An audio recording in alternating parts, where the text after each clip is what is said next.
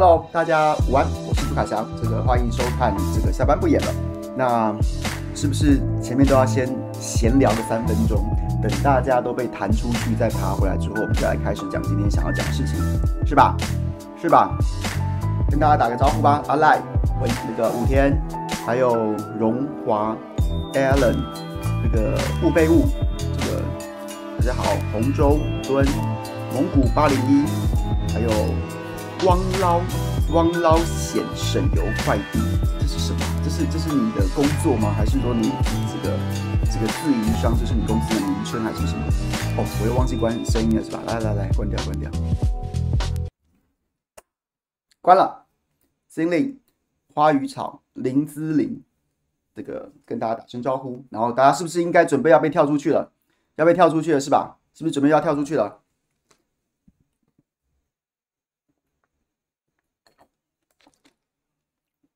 今天今天就是大家看我的标题就知道，想跟大家分享两件事儿。第一件事儿当然就是这个林秉樞，就是高嘉瑜的这个恐怖前男友，恐怖前男友。然后呢，这个的状况，然后再来呢，就是想要跟大家谈一下公投最后关头，我们应该做些什么事儿。然后这个就跟大家聊这两个话题。那其实高嘉瑜这件事情，我还蛮有蛮有感触的啦。那也许讲了一些会让大家觉得不开心的话，那我觉得等一下想跟大家分享一下我对这件事情的看法，除了新闻本身之外，然后还有这个一些其他的一些状况。那所以就是。我不知道哎、欸，就是这几天，然后我看到很多关于高嘉瑜的新闻的时候，然后，然后特别是其实蛮有意思的，他明明就是一个民进党立法委员，但是他其实人缘在民进党里面非常差。大家很多朋友，我讲我没有对他不敬的意思，我只是就是形容很多民进党的朋友非常讨厌他，觉得他就是一个人家说那个叫绿绿什么绿什么绿茶什么的。绿茶什么的，然后结果呢？是在第一时间，反倒是很多蓝营的朋友，然后我们 po 这个图文呐、啊，或是 po po po 一些这个鼓励的话，加油打气什么的。然后呢，我就我我我个人觉得非常难过的一件事情是什么？就是呢，很多蓝营的政治人物，然后也是我的好朋友之类的 po 这些这些这些这些这些图文的时候，然后下面就会有非常多的朋友去留言，然后留言有很多那种留言是我个人认为是非常痛心的。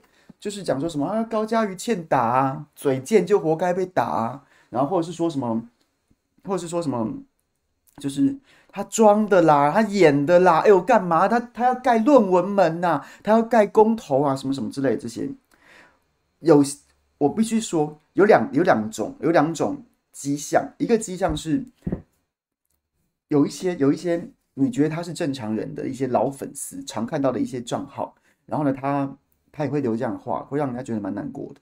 那其实我有观察到，有很多是生面孔，没有看过的账号，然后看起来像是假账号也在留这些东西。那是不是又在带什么风向呢？但这些暂且不论，只是我真的觉得，我真的觉得，我一直相信一件事，很深的相信一件事，就是就是就是政治这种事情。政治工作，不管你是一个政治工作者，或者是你一个你是一个关心政治的朋友，然后你想要跟人家分析很多的很多的事情，然后甚至想要说服别人的时候，我觉得政治工作这件事情，不管从方方面面，它不能脱离人性跟一般民众的生活经验，一般民众的生活经验，就是你不能太逆着人性走。那我就觉得，我就觉得今天。高嘉瑜像这样子，就是交了一个恐怖男友，然后被暴打成那个样子。所有的正常的人，正常的人都会关，都会担心自己的，不管是你，你不管你是你，你本身是身在这个家暴恐怖恐惧中的人，又或者是，又或者是你今天是为人父母，然后有个女儿出去外面，然后呢，你觉得她很光鲜亮丽，然后你觉得她也是独立自主，然后甚至看起来，哎。这个还蛮强势的。结果你你却没办法想象说她她今她现在谈的这段感情。安不安全，危不危险？我觉得一般人都会关心这些事情吧。一般人都会希望，再怎么样，人家家的女儿你也不能这样对人家，那更别说如果是自己的女儿怎么办呢？那所以，对我觉得这样这样真的还蛮糟糕的，还蛮糟糕的。那当然，在聊天室里面的各位，我看到你们大家留言，几乎都都都都非常理性，然后也非常的柔软。那我只是觉得那些。可能有网军带带风向的一种迹象，有一种反串反反串，然后呢，要把要去洗人家的形象，或者把把谁弄臭，就是故意去脸书下面啊，或者在哪个粉丝页下面这种狂留言，然后留言，然后呢营造一个说我，比如说我朱凯翔或是某某政治人物的的粉丝都是这种人，然后呢造成一种间接的，造成一种恶感。我不排除有这样的状况存在，可是我只是说我们每个都是真人，我们每个都是真人，在面对这种事情的时候，真的你先是一个人，然后呢才有男女人的分别。然后呢，才有才有你你这些党派意识形态的差别，所以真正有说服力的，或是真正有温度的政治工作、政治说服，你都不能逆着人性走，你都不能跳脱一般民众的生活经验啊！哎，大家被跳了是吧？大家跳了是吧？是不是要等大家一分钟，等大家三十秒、一分钟，等大家陆陆续续爬回来是吧？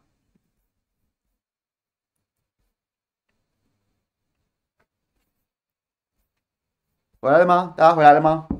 小美，小美回来了。肖福仁，福仁，福仁兄。好，这是一个，这是一个。对，洪州讲的其实也有道理。很多朋友，很多朋友也会觉得说，啊，民进党立委怎么怎么的。但我觉得那两回事。我们该我们批该批评的事情，绝不客气，然后义正辞严的就去批评，理直气壮的就去批评。可是，在这种事情上面，每个人都会面，每个人都不该被暴力对待啊！每个人都会活在这种、这种、这种亲密关系的恐，有可能活在这种亲密关系的恐惧当中。这种事情是不管你是哪一个党派，不，甚至不不是自己的家人、隔壁邻居或者楼上楼下邻居，你听到这种、你听到这种、这种家里面暴力的声音的时候，你都应该要去见义勇为，然后让让。免除这样子的一些威胁存在，所以我觉得这是这是两回事。像所以说他党他开放莱猪，他投赞成，然后党疫苗他也投赞成，这些事情我们该骂就去骂。可是在，在在这种这种暴力的事情上面，这个这个是相对来说是一个有非常明确的标准，就是不该使用暴力。所以我觉得对这件事情我，我我的看法是这样，跟大家分享一下。好，那回来讲，我真的要讲的是这个林林秉樞啊，林秉樞本人。本人，我觉得其实他跟高嘉瑜之间的感情生活，当然原则就像我刚刚讲的，我觉得任何人都不应该被暴力对待，那他应该要面对的这些司法的、刑法上面的这些责任，他就应该要、应该要、应该要面对。但是我我我比较关心这一个新闻当中的一些一些公共性、一些公共公共性，怎么说呢？昨天高嘉瑜在开那场记者会的时候，哇，那个阵仗之大，那个阵仗。我我们过去很多跑新闻的同业都在讲说，我自己也有也也有参与过那一段，就是说他在这个立法院议场前面，议场前面，然后呢讲这番讲这番话的时候，然后那个那个媒体的阵仗，上次有这样大规模，大概是马王政争的时候啊，在立法院闹出来的这个举国震惊的这样大新闻。好了，他讲这些，他讲这个那些细节那些情节，其实我个人还不是很有兴趣，我比较。惊讶的让我耳朵竖起来是，他在他在这番话当中，这场记者会当中，两度提到林秉樞有网军啊，林秉樞有网军啊，然后呢意思是说，是说他看起来他他常常威胁我啊，然后他他他他 他, 他看起来就是很有很有本事啊，他会他会他会做他会带用网军来带风向啊，然后另外一次呢是具体的回答到说在告别式。在就是大家说你已经被打成那样了，结果你还像一个小媳妇儿一样，以家属几乎是家属的身份去出席这个林秉樞母亲的告别式，那那这个让大家不能理解啊。然后那时候高嘉瑜也提到说林秉樞有网军啊，我觉得网军这个词，网军这个词是让我当时昨天这场记者会当中最印象深刻的。那所以林秉樞的网军平常在做什么？所以林秉樞的网军平常在做什么？在做什么？我觉得这件事情，所有民众都应该愤怒、欸。最近有好几个判例，最近有好几个判例都是网军啊！我们这个怎么这个社会到底出了什么问题啊？到底出了什么问题啊？两个层次，第一个层次是，怎么都是这些人渣、这些败类，然后呢都在搞这些见不得人的，然后然后搞网军，为什么就是这种人？这种人，我这种人存在，然后有这种人要去搞网军。另外一种事情是，我们到底还要被网军带风向到什么时候？网军带风到什么时候？我昨天在听这在听到这段话，然后回去，然后在思考这件事情的时候，然后我就一直在想说，我们此时此刻这么辛苦的，这么辛苦的在那边，在这边，在怎么说，在在在在迎战公投，在跟这个整个造国家造谣机器造谣国家队对抗的时候，网络上面很多少风向是这些人渣败类带领的一群蟑螂在那边带风向。我们有名有姓的站出来，然后呢论述关于我们未来的公共政策，然后有多少的那些论战，多少的那些贴文、那些回文、那些回复，是来自于这种这种人渣败类带的那群蟑螂。我觉得很悲哀耶。一方面是怎么有这种人，另外一方面是，哎，这这代表代表有用啊，代表这个市场是在的啊，代表这个市场是在的啊，不然不然不然他们怎么活得下去呢？这就是一个市场机制啊，真的有人信，所以做网军才会有赚头，然后才会有人去做网军。那当然，这些这见不得人的工作，这些品性比较糟糕的、低劣的败类，然后呢就会去做这件事情。这我倒反倒不到不是意外的，而是我不能理解，我们还有多，我们还要被网军带风向，会被网军网军欺骗到什么时候？欺骗到什么时候？这件事情真的让让人家觉得蛮难过的。然后呢，顺便跟大家分享这里判例，其实我之前也讲过，迟来的正义真的不是正义啊。那些迟来的公道有用吗？苏启成这个大阪办事处处长，在二零一八年的这个关西机场事件之后，然后呢，结果就是压力大，不想被这个长官羞辱，然后于是他就这个轻生。我们绝对反对轻生，绝对反对反对这样子的自杀，有没有什么问题不能解决的？这个我好像这样讲也不太公平。总之就是就是绝对绝对就是反对这样子的行为。但是呢，当时大家都还记得 I D C C 这个账号就在那边讲啊，帮谢长廷洗白，谢长廷管不到大阪办事处啊，这些人就是烂，烂到不可思议啊，烂到无以复加，就这样骂人家。然后呢，前几天这个当时这个新在这个文章在 P T T 上 po 出来之后，然后做了多大？我那时候还在做新闻生喉咙的制作人，我非常印象深刻的是那时候我就在那一集节目当中讨论了这件事情。讨论这件事情之后呢，很快的，我们那一集节目就被人家做成了懒人包啊，包括像什么伟汉哥啊，然后呢，还有蔡正元是不是帅化民将军、林玉芳，我有点忘了哪些人，总之就被做成是五大寇，是这五个人在新闻生喉咙里面，然后呢讲了这些话，然后去逼死了苏启成，要不要脸啊？你们干了这件事情，还去栽赃给别人。还去栽赃给别人，还栽赃给别人哦。然后呢，前前阵子终于法院判决下来了，杨惠如，杨惠如跟他指使去 po 文的那个人，判决有罪啊，六个月，判决六个月徒刑，可一科罚金，可一科罚金。苏启成处长的一条命，六个月徒刑，还可以一科罚金，两个人各六个月，然后一科罚金的话，好像换算十八万吧，十八万。两个十八万，三十六万，一个一个尽忠职守的公务员，生前要承受多大的痛苦，多大的压力，才会走上这条这条绝路？十八万，啊，算你三十六万好了，就这样子，就这样子，就这样子，这些网军要嚣张到什么时候？我真的觉得感触很深。那时候，那时候这个案子，花点时间去讲一下那个案子好了，帮大家唤醒一下记忆。那时候这个案子就是关西机场，因为燕子台风侵袭，大家都有去过关西机场都知道嘛。这个日本的关西机场，它其实是一个填海造陆造出来的机场，所以它跟这个这个陆地，它有一个很长的连通道，一个这个跨海大桥，然后才到关西机场去。而当时这个这个台风非常严重啊，甚至这个船只都还去把那个连通道都撞毁了，撞毁了，所以大家就被困在机场里面。就是没办法，你你你你飞机飞不了，你也你也没办法离开这个机场，大家就困在那个有如孤岛一般的关西机场里面。结果呢，那时候就第一时间的消息是说，中国大使馆就派车进到关西机场里面去，把受困的中国旅客、受困的中国旅客全部都给载出去了，都给载出去了。然后呢，台湾人也因此搭上这班车被救援，被救援离开关西机场。但是上车的时候都被要求。要这个说我是中国人，你不能说你是台湾人，你一定要说你是中国人。第一时间消息是这样，然后呢，大家去查，当时第一时间最先报道的全都是绿媒啊，什么自由时报啊、三立新闻网啊，就报道这个。然后呢，就怎么说，就是就是一种负面的，讲说什么这个趁火打劫啊，都已经这都这种时候了，还在勒索啊，欺负台湾人啊，在那边报这种事情。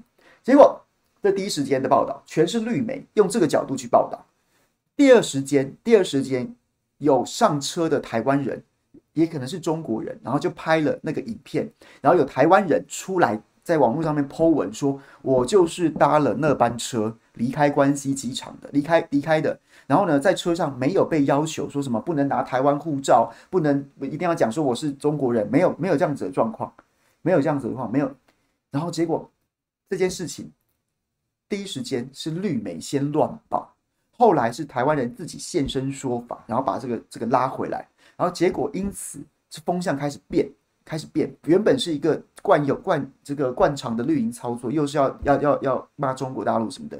然后在第二时间这个真相出来之后，很马上风向变了，开始大家干干屌什么？哎、欸，啊啊，不是台日友好啊？你谢长廷不是很厉害？你的谢长廷不是在日本怎么样怎么样很棒？怎么办？就是搞得政通人和的，哇不得了，走路有风。怎么你就没有想到要派车去把台湾人救出来呢？每年有这么多台湾人到日本去玩，贡献这么多的、这么多的消费啊！日本人怎么就不会把台湾人接出来？然后你、你、你这个驻日代表处，你也没想到要把台湾人救出来，为什么中国中国政府就想到了？为什么中华民国政府就想不到？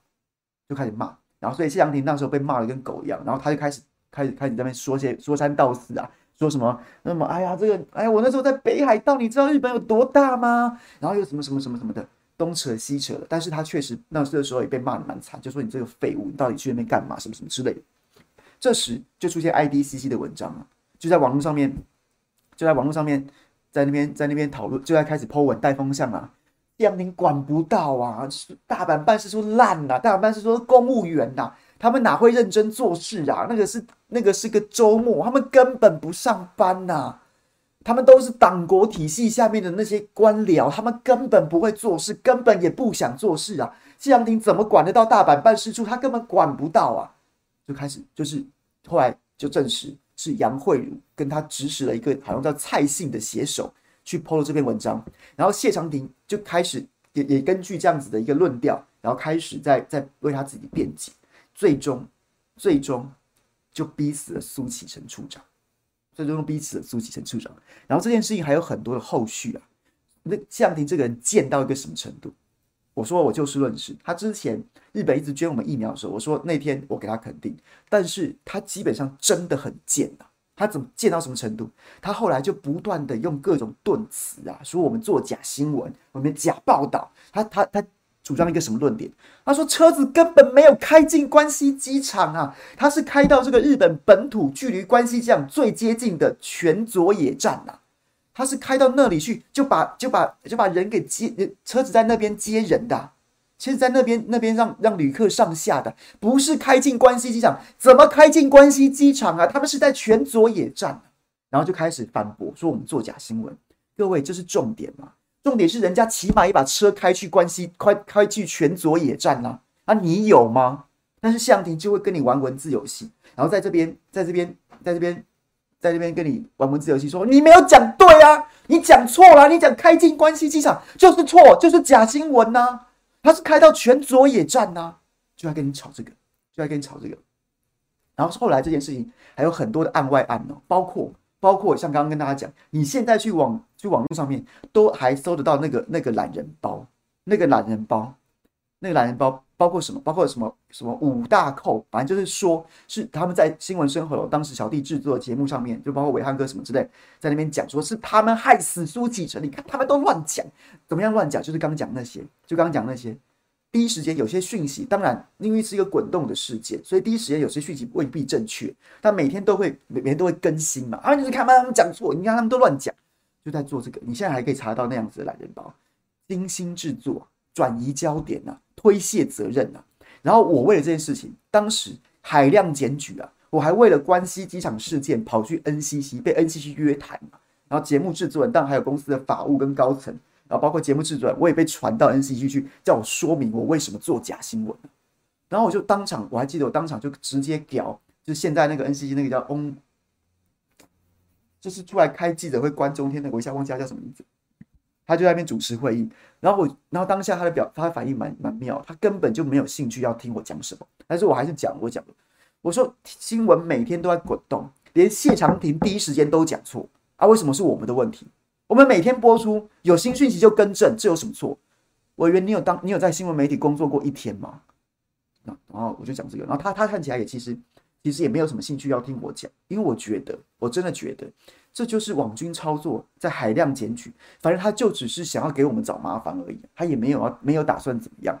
好，无论如何，这是第二个案外案，第三个案外案，第三个案外案是那时候我在就是在做制作人嘛。刚乌链姐有有有剧透了，说苏启成的那些那些内幕。对，我接到了一封检举函，不是检举函，像像是匿名的陈情书，匿名的陈情书。然后那份陈情书里面有什么呢？就是就是苏启成当时被黑了，被推卸责任之后，他打回去打打回外交部的报告，打回外交部的报告，然后里面就有包括什么？包括确确实实。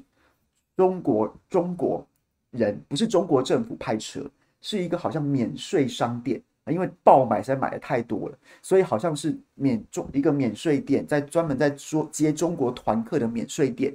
然后呢，为了服务旅客，所以派车到泉佐野站去把人接出来，把受困在关西机场的的旅客给送回大阪，送回至少找地方住宿。真的有这件事情。然后呢，这个苏启成在报告里面清清楚楚写到那个时间点，那个时间点包括谢长廷在内的一群绿营的名嘴还在说我们作假新闻，但是苏启成发回外交部的那份报告，有人匿名的把它寄给我，就写到这个。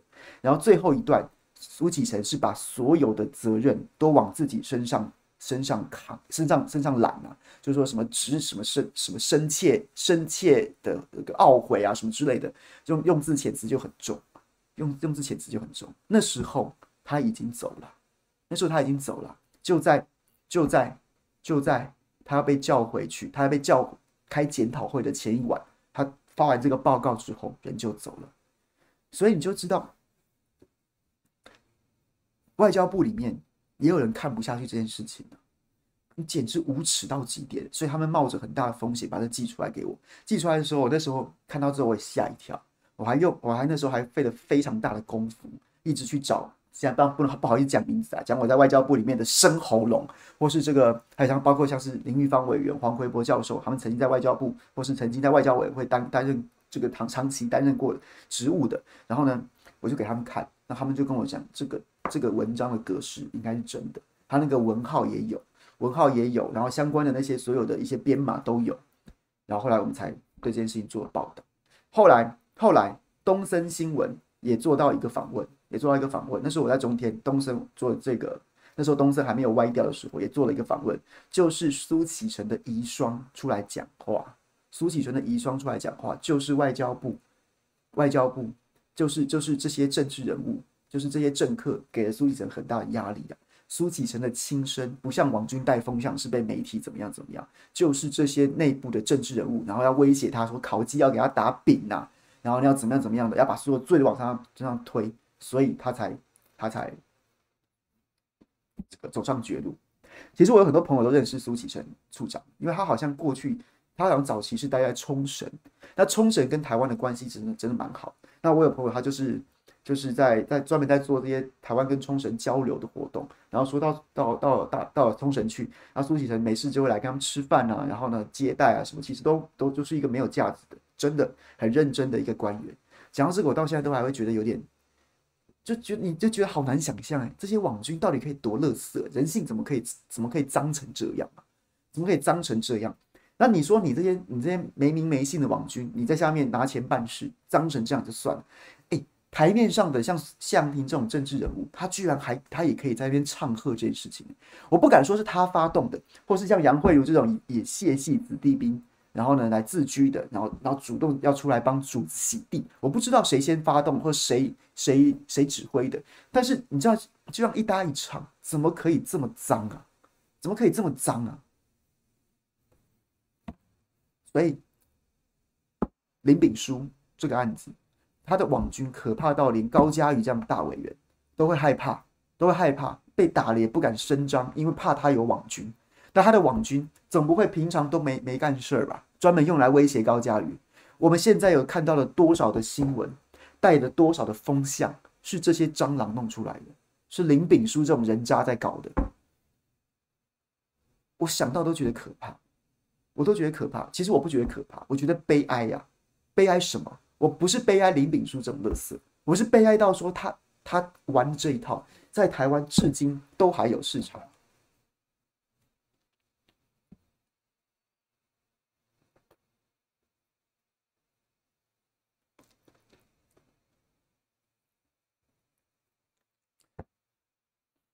所以各位，我刚讲的每一件事情，你有兴趣的可以可以去可以去 Google， 应该都找到关键字。然后伟汉哥什么五，他们那个那个，反正就是五大，他叫帮他 Google 了一个，帮他帮他编了一个什么标题，然后呢，整篇在 P T T 报告文章，哇，超精彩的，超精彩，写的这个，哎，简直就跟学生要期末报告一样啊，不到论文等级，但绝对是一个期末报告三学分的大报告啊。它里面还有还有我们节目的截图、连结、逐字稿。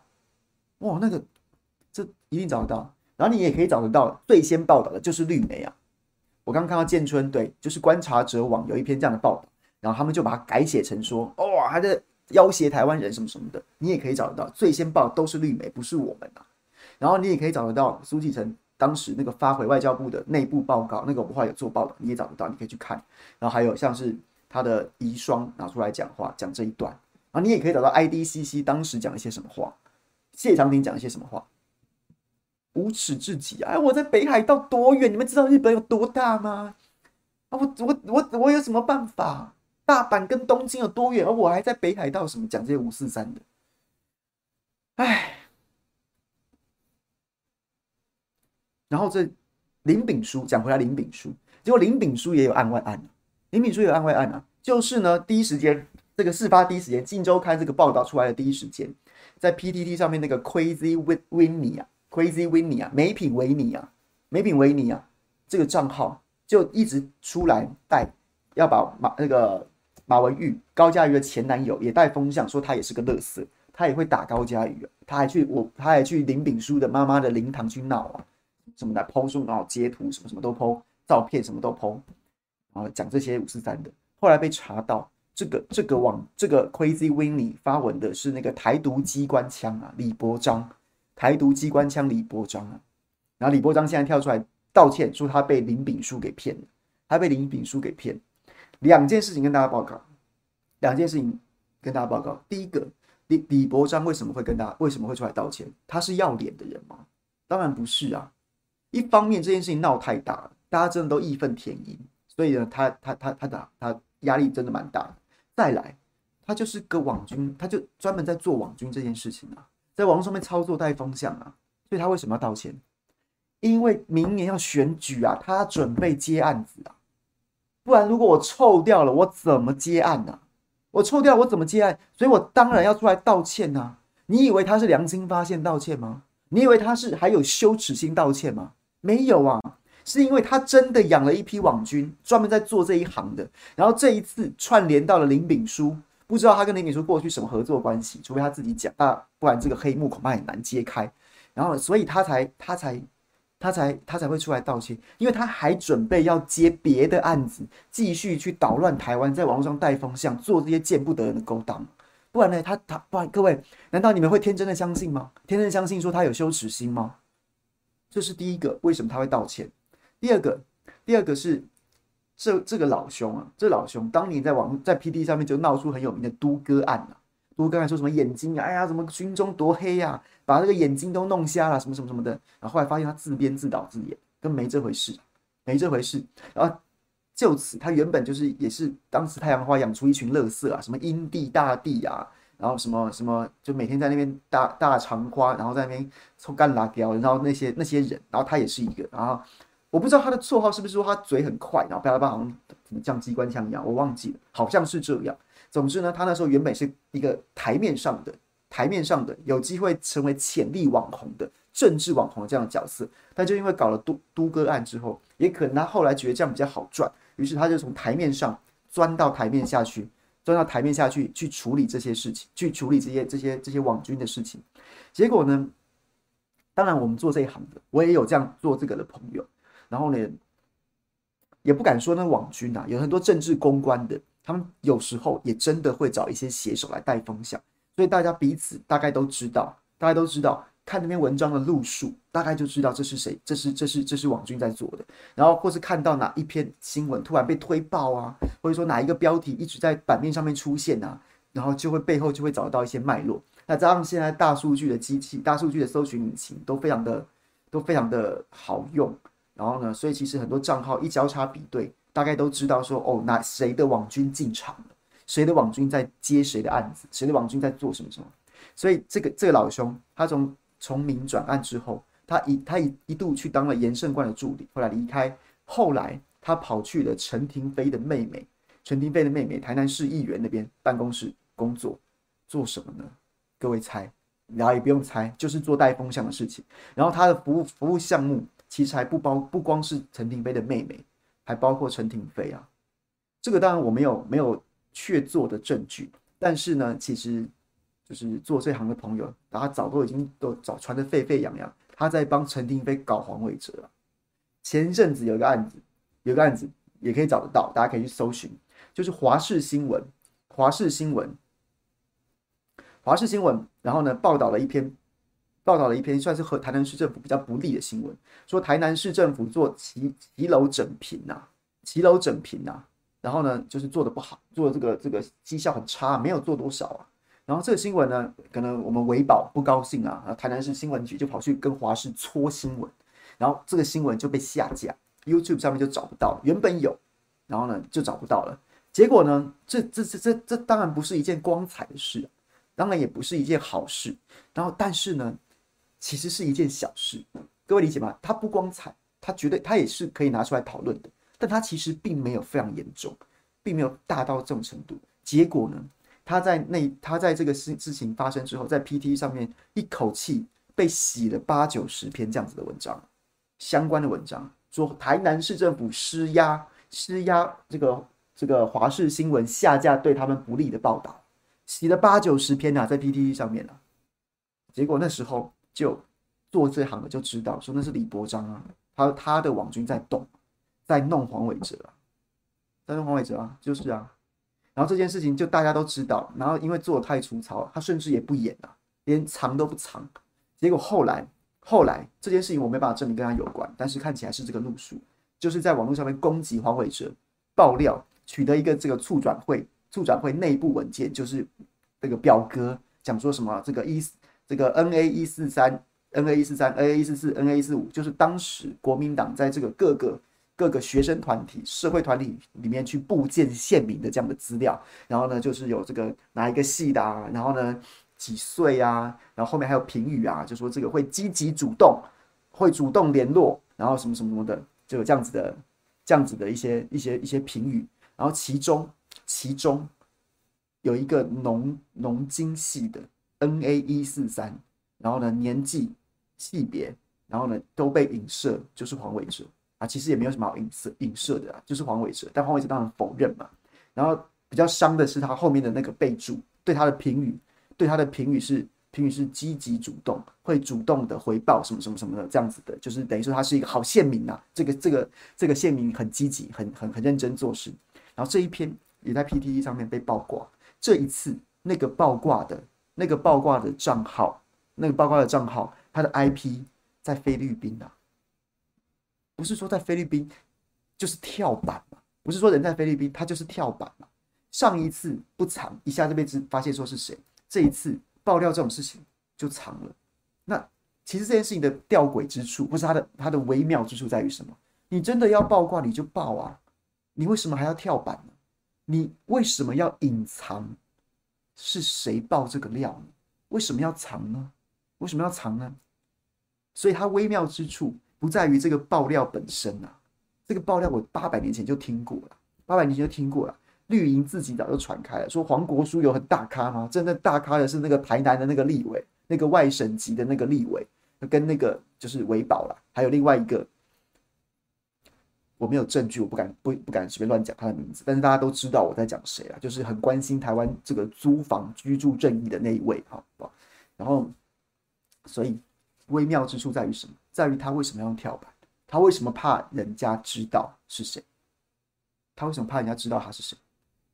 所以当时很多朋友在谣传也是他，也是他啊，在干嘛？就在就在帮就在帮陈亭妃搞黄伟哲嘛。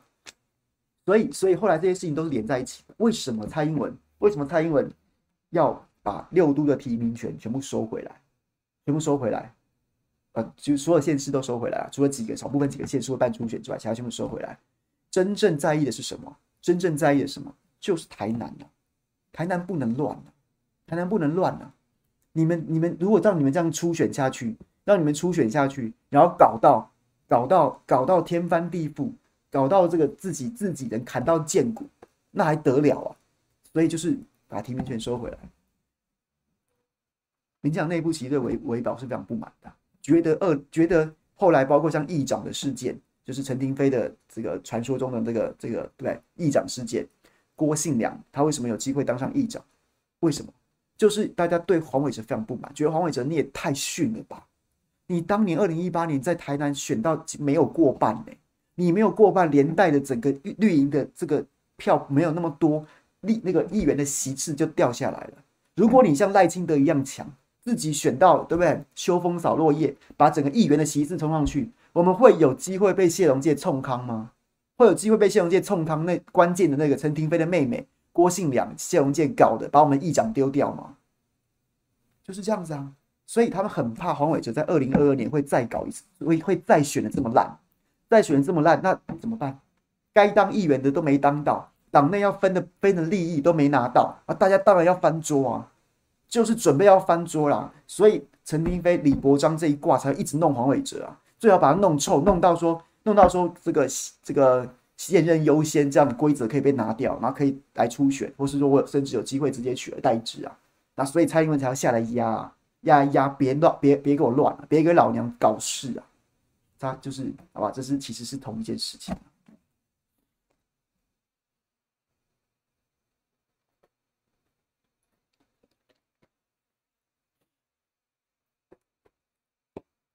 OK。再来讲侯友宜的行程，我连续发了几篇针对针对针对侯市长，我真的不能理解。我的理由已经说得很清楚，从一个国民党的国民党员的角角角色，民进党现在的公投宣讲跟政治的议题攻防，他们基本上已经不在公投这件事情上面，在就事论事不是了。他对你他对你国民党就是极尽羞辱之能事啊，用侮辱的方式，用谩骂的方式来攻击你啊。你作为一个国民党党员，在公投这件事情上面，你有没有帮你的党讲一句话？你在选举的时候，你就要争取提名了，你要让他争取这个挂一个车轮牌。然后当车轮牌被人家在上面撒尿的时候，你有没有出来帮他讲一句话？所以你你不你是一个不够格的党员。你说哎呀，这个有些议题我对我中央要中央要管啊什么什么的，或是或怎么样的，但是基本上那些是情绪的谩骂。不理性的侮辱，你难道不能对在侮辱这件事情上面跳出来为你的党据理力争吗？不只是侯友宜，很多人都是这样子，我也不能理解啊！你们怎么要要选举的时候就要争取提名了，然后然后等到等到党被侮辱的时候，你们又每个人默不作声，关我屁事？这是什么？这是这是这是什么？这是什么什么样的心态？这是第一。第二个，第二个，今天我看到侯友宜对莱猪，就反莱猪，当然讲的轻描淡写，但至少他对反莱猪这件事情有有发生。我当然还是完全不满意的，但在今天之前，你作为一个地方首长啊，核四我就是要怎么样怎么样怎么样，我算了，我退一万步讲啊，我贡寮也是我的我的乡亲啊，我这件事情我可能我还是保持中立啊，我我交给交给专业啊，交给民意去决定。我退一万步，我当然不满意，但我退一万步，好，这件这个议题我就放过你了。那莱猪呢？食安呢？你也要保持中立吗？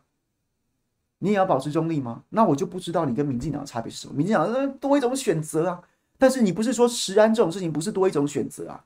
食安这种事情不是说不是说明明妈的有食安危险的的食品，我还让你多一种选择，让你有机会选到有食安风险的东西，不是啊？食安这件事情本来的施政逻辑就是要极可能的减少任何一种风险啊，所以所以啊你也不吭声，对，在食安你也要保持中立是吗？环保议题呢？环保议题藻礁呢？公投榜大选呢？这些这些你都没有意见，你光是说，哎呦，我对核四的立场是这样子的，那所以其他你都不用讲话。啊，你作为地方首长，食安你有你有顾吗？这是这是第二个层次，第三个层次就是作为政治人物，我常常在直播当中跟大家讲，我有时候会觉得是不是有点抽象，有点抽象，大家不能理解。我觉得，我觉得我们现在希望的政治人物，或是我们希望的一个比较健康的民主的实践的方式，就是大家老老实实的嘛，大家老老实实的嘛。你要干嘛你就告诉我，你你要主张什么，你要选什么，你想当什么，你要主张什么，你打算怎么做，你就摊在阳光下，直接跟大家讲，大家讲。然后呢，你做不到的时候，你也告诉我，我真的做不到，对不起，我做不到。这样大家才投下去这一票，才不会事后被诈骗呢。就像是蔡英文总统为什么现在在反莱猪这件事情上面会，就是中间选民什么几乎都都会都都反对，就是他在二零二零年一月之前没有跟大家讲说我要开放莱猪啊，对不起，美国压力我挡不住，美国压力我挡不住，对不起哦，那反正我就是会开放啊。我就是要加入 C P T P P， 我要跟美国做生意，我要谈 T I F A， 我要谈 F T A， 所以我要开放莱猪。他没讲，所以在后来他开放之后，很多中间选民，深绿的我们暂且不讲，绿营的我们就不讲，很多中间选民也觉得自己被骗了，所以回来讲我要表达的意思是，你不要再讲那些废话啊，什么食食品安全、经济发展、什么什么国家安全，我都要兼顾，这什么话？那你打算怎么做？你打算怎么做？你支持什么？不支持什么？上面就只有赞成跟反对，就只有同意跟不同意两个选项。你讲这些五四三的，那所以你要盖什么？所以你要盖什么？你就跟大家讲。我觉得每个每个合理的政治、合理的民主实践，都是一个很清楚的、很清楚的契约关系啊。我们作为选民，我当然有资格要求你，你到底要干嘛？你到底要干嘛？你讲清楚，你讲清楚，说明白，然后我决定要不要投给你。然后，然后。你不要让政治人物觉得他们可以用这种话术模棱两可的，然后好像好像，哎、欸，我觉得他好像是赞成呢、欸，我觉得他好像是反对耶、欸，然后想要想要这种这种话术去实现你的所谓选票极大化，我两边都不得罪，我两边都不得罪，啊，你们大家都你我就是你知道，大家都觉得哦，我好像是那样，最好让每个人都觉得我好像跟他站在同一边，我我觉得现在的政治不该是这样的吧。我我个人，我个人觉得我们的政治不该是这样，我们政治不该是这样啊，我们的民主也不该是这样实践的。那结果放上任之后，你你你你做了，那总有一部分的人觉得觉得觉得只有一部分人会高兴，另外一部分人觉得他被诈骗，不就是这样吗？这样是我们要的政治吗？这样是我们要的政治人物吗？所以是这个意思，我是这个意思。所以三个层次我都不能理解他在干什么。十七号，十七号后来。原本说什么《苹果日报》有点带风向，就在讲说，讲说啊，这个议会议会审查结束，然后呢，所以就是市长要请大家吃饭，就刚好就在公投前一天要聚餐，市长要请议员聚餐。我当下我看了之后，我想说太夸张。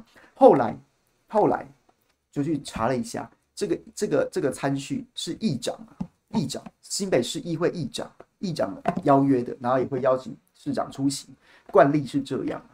那我就等着看啊。我等着看啊，我等着看哪些两百五十的国民党党员、国民党党籍的民代官员会在十二月十七号去吃那顿饭。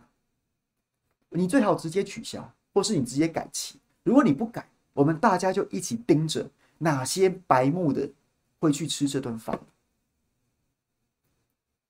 我们就不要投他，我们就抵制他。因为因为什么？因为你觉得喝酒吃饭。你觉得你觉得对不对？哇，欢聚一堂哦，最好还唱个唱个小歌。你觉得这件事情比公投宣讲重要？你觉得喝酒吃饭比公投宣讲重要？那我们就用选票把你下架，让你有很多的时间好好的去喝酒吃饭，因为你觉得喝酒吃饭比较重要啊。你觉得你觉得你觉得这个公民投票、政治参与、公共公共论述不是重要的，喝酒吃饭比较重要。什么什么日子都可以喝，你偏要在公投前一天。那你就好好去休息，你就尽量的去喝酒吃饭，很合理呀、啊。这不是情绪勒索啊，这不是情绪勒索，这也不是什么。我看我我昨天连续在这件事情上发了两篇文章，都有人来留言，就讲说，就你们蓝营的什么名嘴就会这样干，然后什么什么的，然后说什么你这样在批斗，你这样在斗争，不是啊。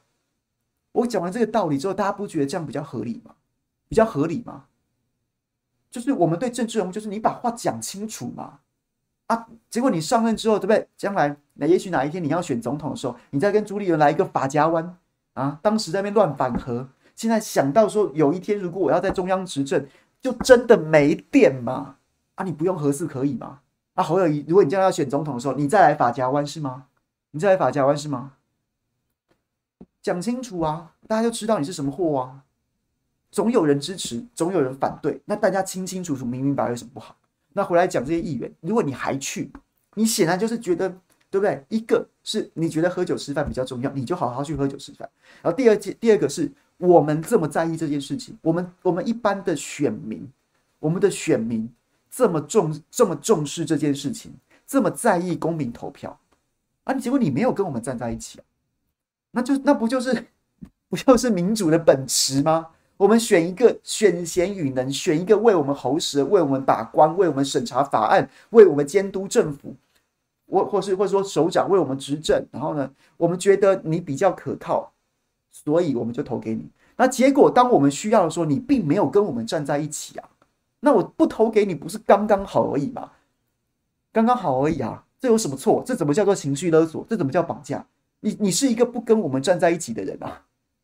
这不是还是民主的道理吗？难道难道到最后明年选举的时候，你要反而是你要反过来反过来跟我说不行啊，你不投票，民进党会当选啊？那那那那反而是你在对我们情绪勒索啊。我们我们只是希望我们只是希望回归民主政治的本质啊。选一个我们觉得可以代表我的人啊啊！结果你你你不跟我们站在一起，然后到最后还要勒索我们说：“哎呀，民进党会当选啊！你要你要民进党自己执政吗？”然后，但不是你在对我们情绪勒索。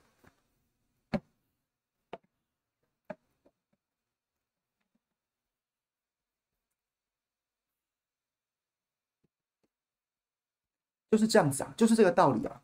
所以，所以可以的话，我觉得打给你县市首长啊。打给你选区的县市议员，跟他们讲，跟他们把话讲清楚，跟他们把话讲清楚。我们在莱猪的时候，我们不是也跟大家呼吁嘛？你打，你去打给那些莱委，打给民进党委员，跟他讲，你今天这样干，我不会投给你。啊，现在，现在，现在也是，现在也是啊，打给你民国民党的国民党的议的议员、立委、县市首长，打给他们，告诉他们说。理直气和啊，甚至你可以温柔坚定啊，林静怡对不对？他的口号温柔坚定的告诉他们说 ：“Hello， 我是朱凯翔，我住在这个新北市新店区，但是我都没有看到你出来，我都你是我选你是我选区的议员，但是我都没有看到你出来推动公投、欸，哎，我没有看到你出力、欸，哎，我我我都没看到你做什么事、欸，哎，那如果你是觉如果你觉得公投不重要，那那不好意思，对不对？”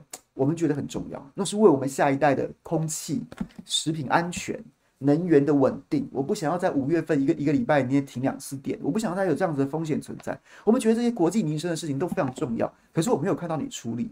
如果你继续这样下去，剩下十几天你还是这个样子的话，那明年选举，对不起，我会号召所有人都不要投给你，我会号召我认识的所有人都不要投给你。什么理由？就是这个理由，就这理由啊。在我们在意的事情上面，你并没有挺身为我们捍卫；在我们关心的议题上面，你并没有站出来帮我们推动。这这这有什么错？完全合理啊！这完全不是勒索，这才是民主的本质啊。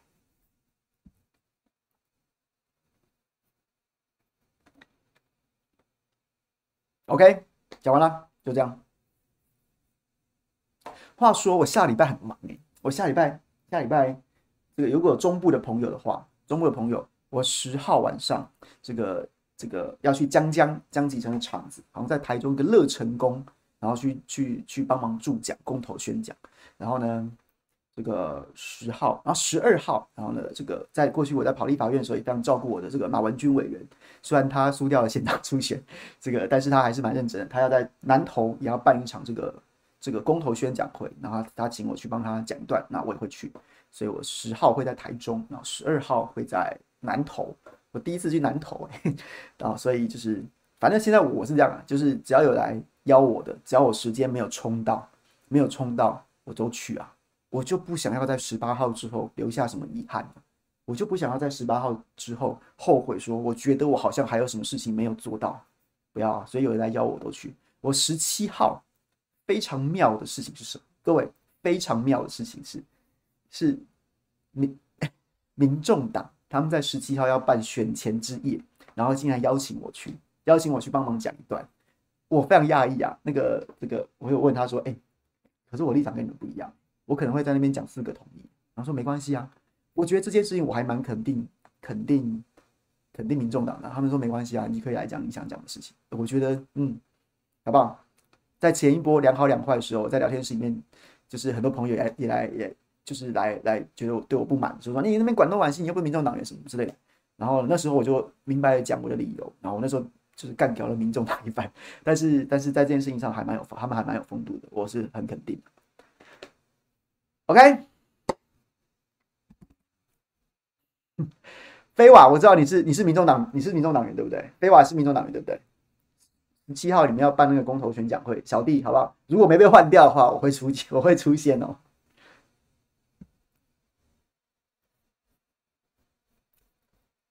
好，有人要说话是不是？好，现在你要说话，来，你说说，你说说。我们今天今天小弟等一下还有行程，等一下要准时关门。那金金磊来说说话。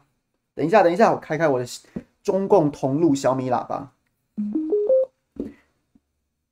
Sammy， 对我真的会去民众党场次说四个同意，你不让我说四个同意，我就不去了，好不好？我去我就讲我的心声，我会讲说，即便贵党有不同的意见，但我就是主张四个同意，我一定会讲我的心声，我去民众党的场次拉四个同意的票 ，OK， 好不好？那如果你们觉得不好的话，那真的可以把我换掉，我也绝对没有意见，好不好 ？OK， 但是我去我就一定拉四个同意的票。好，来，新来请说。今天那个大家分享一下想法啊，热腾腾刚出炉的来那个莱猪辩那个辩论会第十八案啊，当然苏伟硕医师的表现是真的是非常的好啊，但是认真的讲啊，其实啊反方代表是台大的教授江志刚先生，江志刚先生其实我认为他讲的也非常的好，我先说明一下我的立场啊，其实我在莱猪的。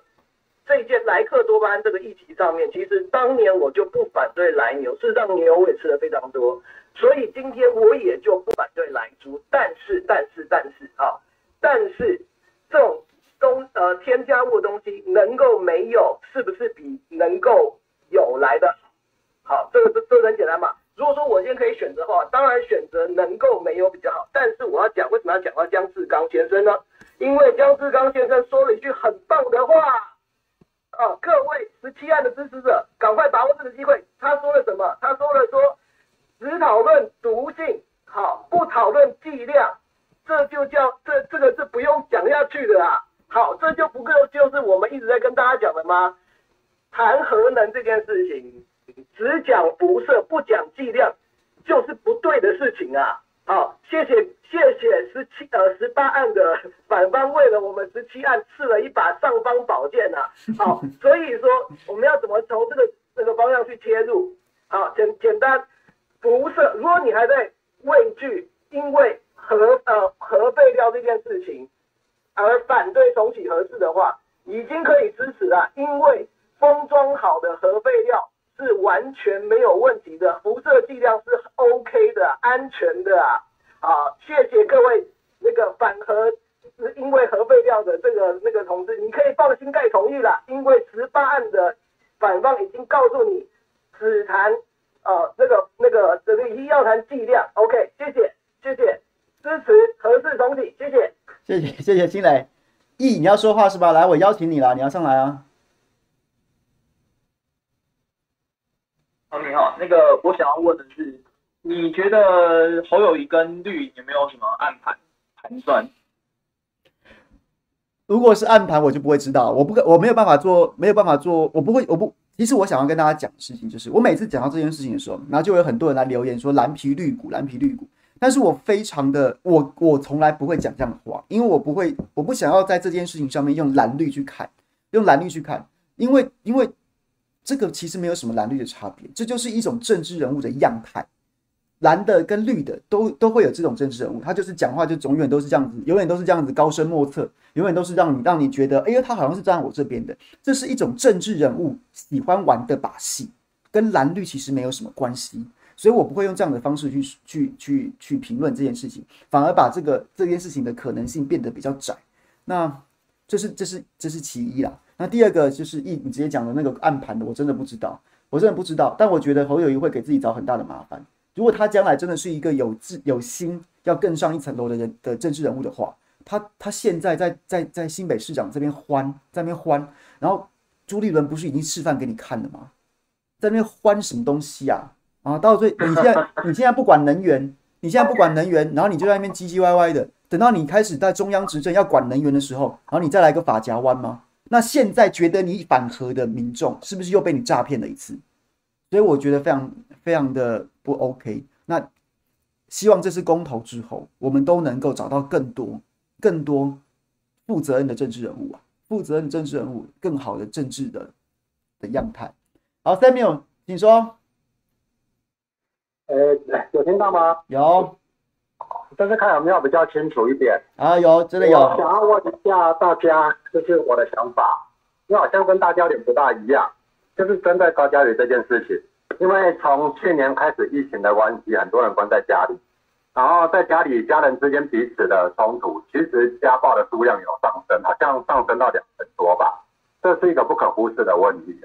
然后再回到高嘉瑜这件事情，我有看到一些新闻，就是开始有提到说网友去对饭店去按负评嘛，要去剖析负评这件事情。可是我是我在想说，如果我今天是那个服务员，今天那个男主角跟我讲说，房间里的事情你不要管。我要怎么办？我觉得这有点像之前像超商劝导、超商员工劝导客人要戴口罩，结果被客人反过来伤害这件事情啊，这是我的想法。我不知道我这样想是不是比较邪恶？谢谢。我觉得，我觉得，我觉得其实应该是要有一点道德勇气的。那他其实饭店这种基本上这个这种做法。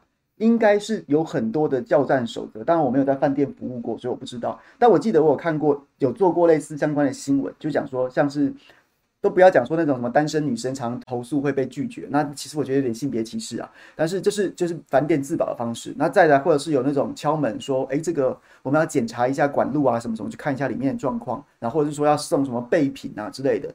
这种我记得我有看过新闻报道类似的这样的状况，那可能也可以。你可以不用跳进来说你是不是在里面打女人，你可以用可以用别的方式去。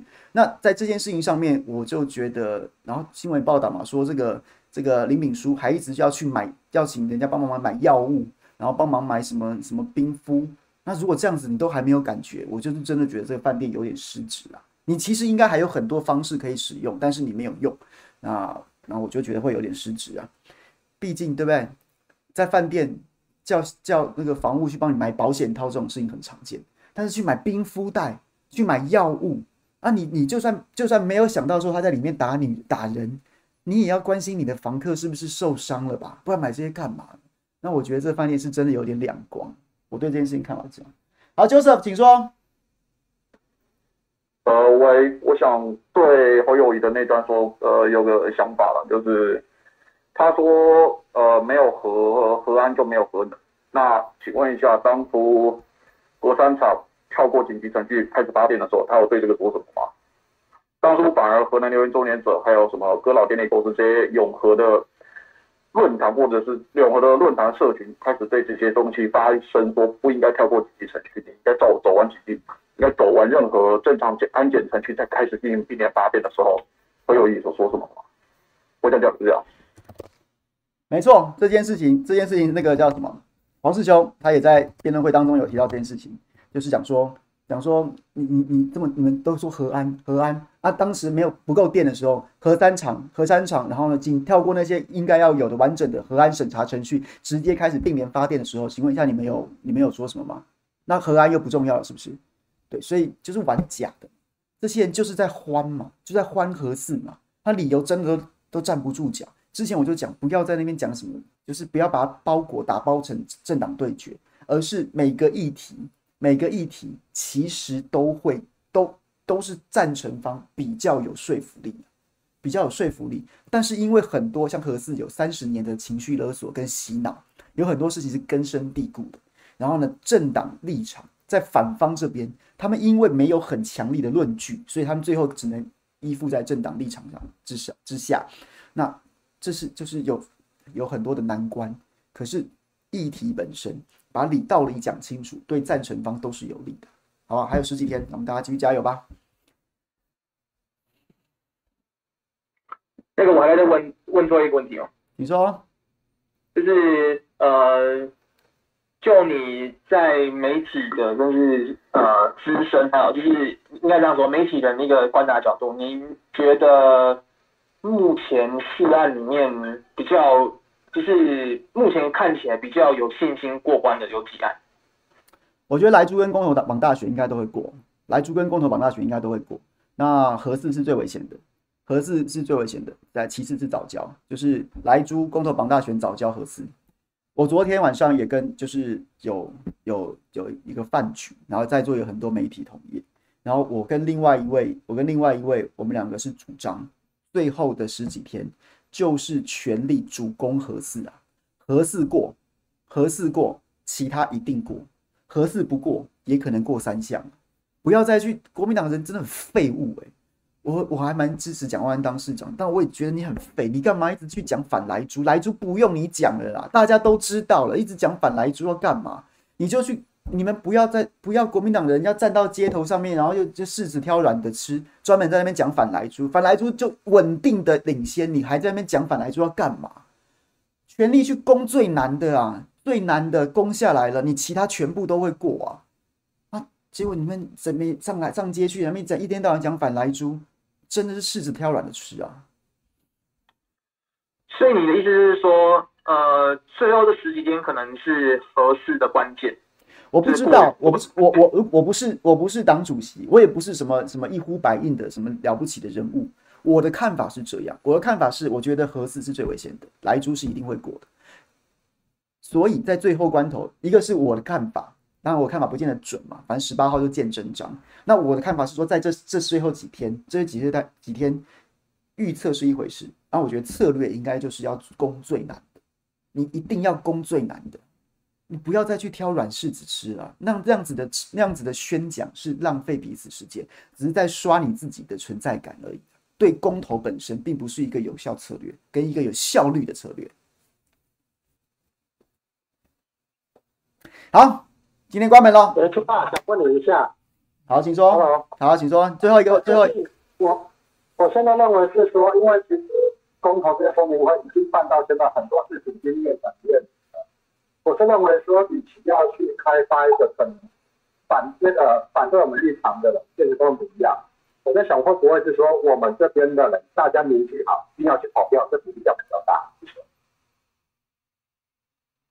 我觉得都很重要哎、欸。其实，其实你去看那个就是民调的细项，其实中间选民基本上都还是倾向同意的。那所以这两件事情都相都同样重要。一方面是原本就同意的人，其实我觉得这样子讲也很也也没有办法细分这么细。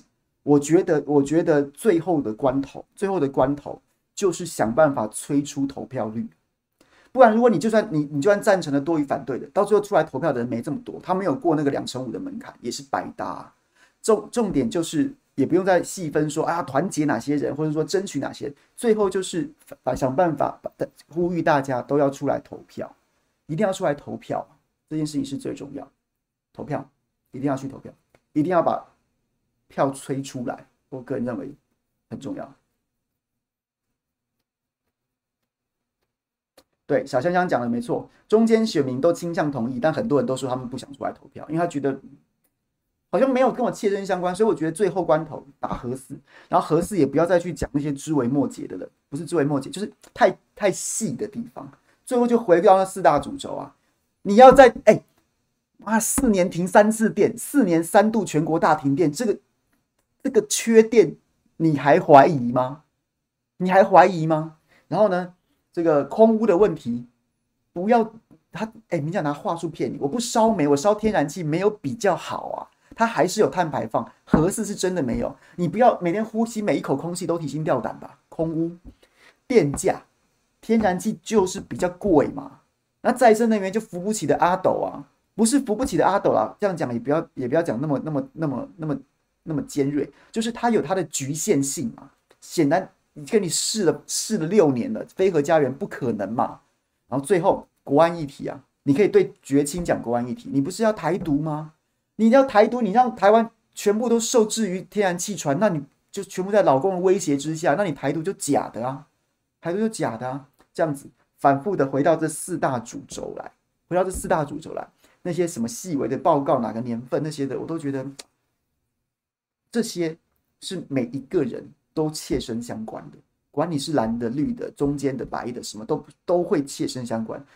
打最难的议题，讲最简单的论述，回到四大主轴上来。我我个人认为策略应该是最后的策略应该这样子。所以如果我去助讲，我就讲核四，我就讲这四大主轴。OK。好了，插个话，那个最近有那个光电光电厂倒了，对吧？倒闭，对啊。英怎么答的？英业达，英业达，哎，英业达是英文，英业达，英业达，英文达，英文达，英文达，英文达，英文达。OK， 好，谢谢大家，谢谢大家，今天跟大家分享到这边，然后呢，好不好？加油，不要浪费时间，拜拜，尽量去拉票，尽量去拉票，一定要把票催出来，好不好 ？OK。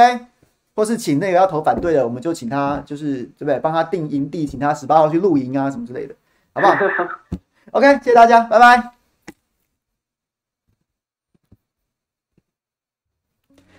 卡布老师，谢谢大家啦，拜拜，拜。